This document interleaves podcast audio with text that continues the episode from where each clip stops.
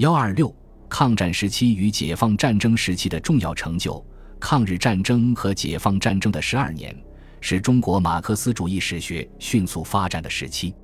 马克思主义史学队伍在通史、中国近代史、思想史等领域取得了显著成就。通史方面，吕振宇《简明中国通史》的上下册分别在一九四一年和一九四八年出版。这部著作依次叙述传说中的燧人氏、伏羲氏的图腾社会、尧舜禹的氏族社会、西周的初期封建社会至秦汉以后的诸封建王朝，内容包括经济、政治、文化等各个领域，是我国马克思主义史学家运用唯物史观做指导撰著中国通史的最早尝试。范文澜，浙江绍兴人，他编写的《中国通史简编》于一九四一年在延安出版。一九四七年在国统区上海出版，全书共分三编。第一编：原始社会到中央集权的封建制度的成立，远古之秦；第二编：中央集权的封建国家成立后对外侵略到外族入侵，秦汉至南北朝；第三编：封建经济的发展到西洋资本主义的入侵，是一部系统论述先秦至鸦片战争的通史著作。他把马克思主义关于人类社会发展的一般规律用之于研究中国历史，形成了以社会形态模式划分历史阶段的通史体系。认为从黄帝到禹的社会制度是原始公社制度，夏商是公有制瓦解、私有制建立的过程，商汤革命是私有制的进一步完成，因而商是奴隶制度占主要地位的时代。从西周开始的封建制度。一直延续到清代鸦片战争之前，鸦片战争后是半殖民地半封建社会。他力图以历史唯物主义观点对中国历史的发展变化作出解释。首先，强调由经济因素解释社会政治的变化，尤其注重从生产力的发展水平说明社会生产关系和社会政治制度的变化。其次，批判了历史倒推论和历史循环论。以发展的进步的历史观看待中国历史，如从夏商周三代制度的因袭善变说明，三代不是循环不前，而是不断进步的；还认为中国封建社会长期延续，并不是没有发展，而只是进展缓慢。再次肯定人民群众是历史的主人，在表述历史上的阶级斗争时，着重讲腐化残暴的统治阶级如何压迫农民和农民如何起义。在涉及民族矛盾时，着重写民族英雄和人民群众的英勇斗争等。简伯赞在一九四三年和一九四七年分别出版了《中国史纲》第一卷和第二卷。第一卷是史前史和殷周史，论证了殷代是奴隶社会，西周是初期封建社会；第二卷是秦汉史，论证了秦汉是中期封建社会。这是一部未完成的通史著作。但他重视考古材料，图文并茂，文笔生动，很受读者欢迎。吴泽在一九四二年出版《中国社会简史》，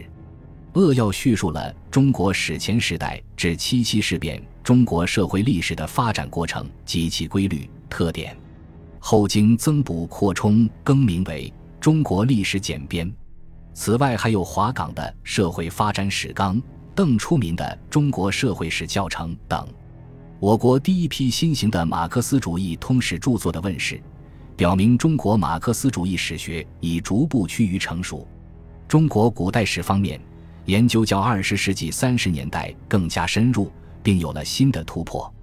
原始社会史研究又有新作问世，出版了尹达的《中国原始社会》和吴泽的《中国原始社会史》。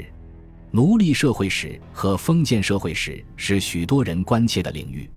郭沫若于一九四二年四月发表了《殷周奴隶制度考》一文，改变了他原先认为殷代是原始社会的观点。侯外庐出版了《中国古典社会史论》和《中国古代社会史》，对古史的分期和划分阶段提出了自己的看法，认为中国奴隶社会开始于殷末周初，经过春秋战国到秦汉之际。范文澜在主编《中国通史简编》的过程中，发表了关于上古历史阶段的商榷，认为殷代在盘庚迁殷以后是奴隶制社会，西周开始了封建社会。尹达等也参加了古史分期问题的讨论。中国封建社会发展长期性问题也被广泛关注。李达的《中国社会发展迟滞的原因》，蒙达坦的《与李达先生论中国发展迟滞的原因》，对封建社会发展迟滞的原因提出了不同看法。华岗、吕振宇、吴泽等参加了讨论。中国封建社会长期性问题涉及如何看待农民战争的历史作用。有人认为农民战争阻碍封建社会的发展，更多的人则强调农民是推动封建社会历史发展的主角。一九四四年，郭沫若写成《甲申三百年纪》，以李自成起义从胜利转向失败的史实作为一面历史的镜子，提醒革命者在胜利关头不要纷纷然、昏昏然。这篇文章受到了中共中央的重视。中国近代史的研究也有较大的发展。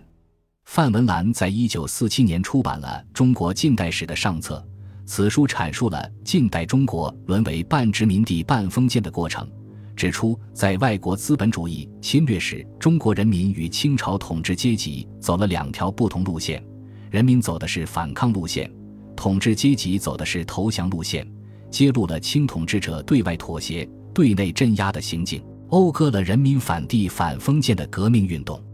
这部著作确立了中国近代史研究的基本体系和线索。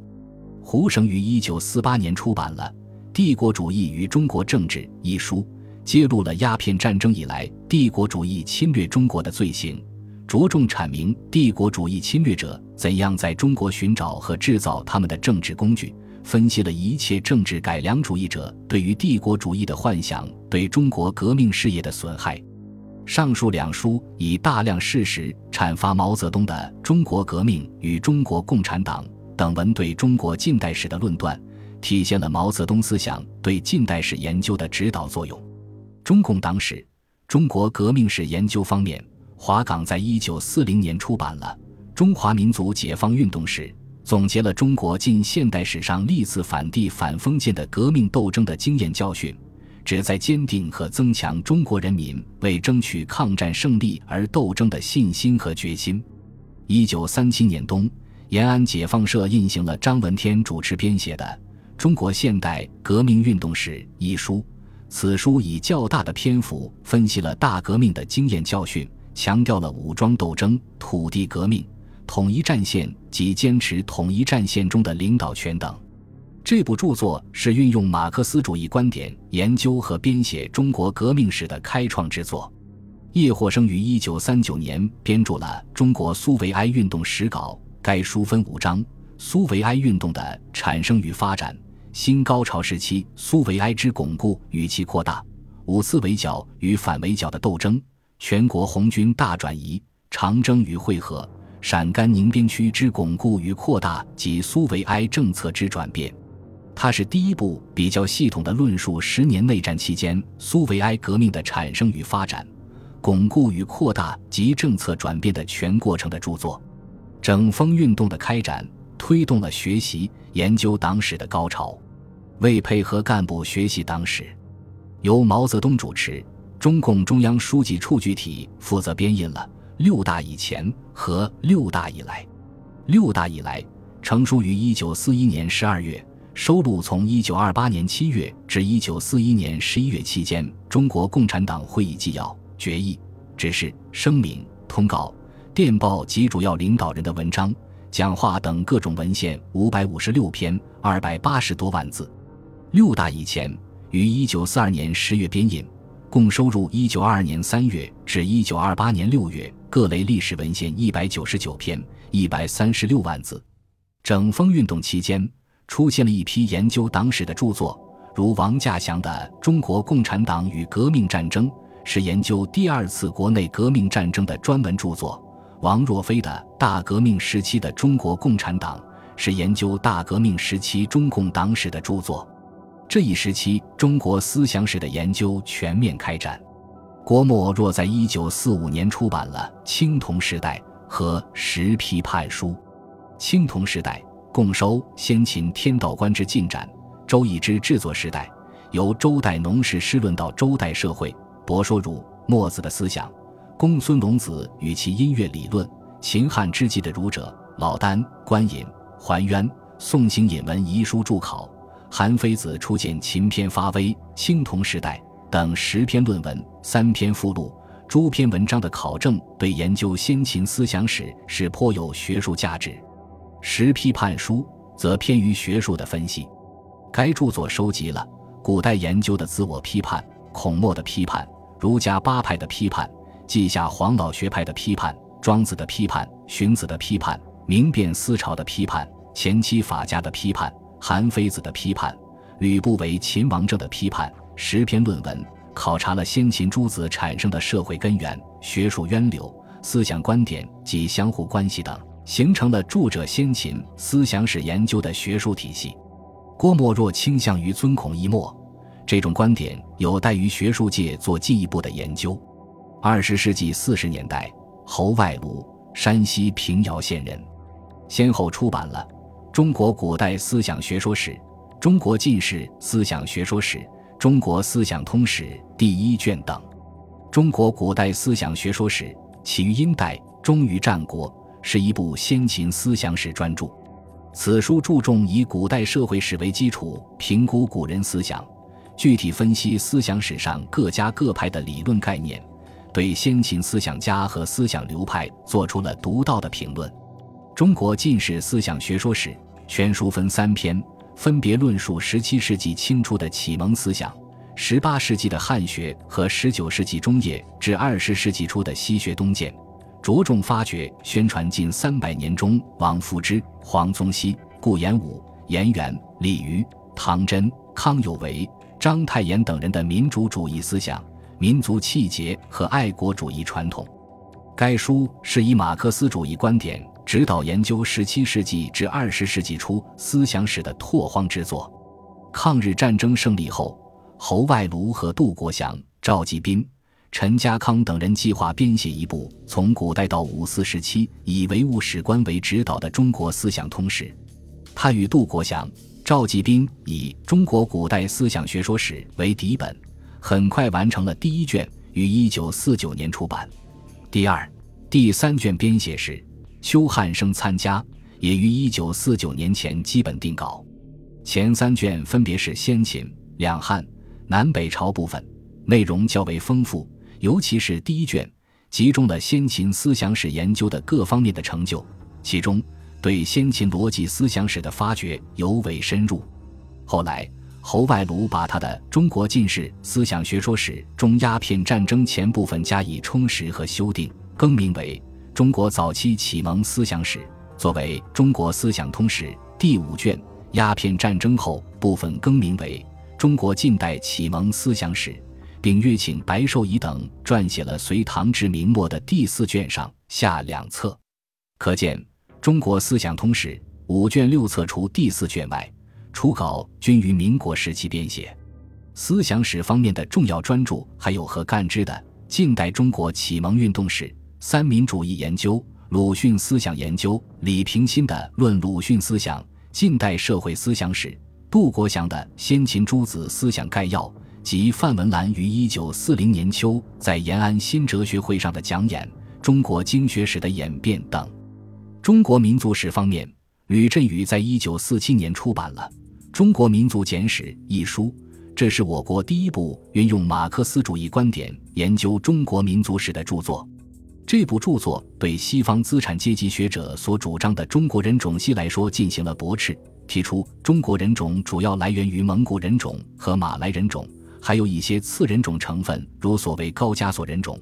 指出每一个民族经过历史的发展变化，都会融入和混合其他民族的血统。中国各民族都不断杂入世界其他民族血液，世界其他民族也不断汲取中国各民族的血液。这本书也批判了法西斯主义所鼓吹的纯雅利安血统、纯大和血统，否定了蒋介石在中国之命运中宣扬的大汉族主义。通俗史学方面，除了郭沫若所写的《屈原》等五部大型历史剧外，抗战时期的通俗历史著作还有许立群的《中国史话》、韩启农的《中国近代史讲话》等。综上所述，一九三七至一九四九年的中国马克思主义史学在前一阶段形成的基础逐渐成长和成熟，撰写了一大批既重视运用马克思主义理论，又注意详细的占有资料，并有独立学术见解的史学论著，可谓研究成果累累，为新中国成立后马克思主义史学建设和全面发展奠定了基础。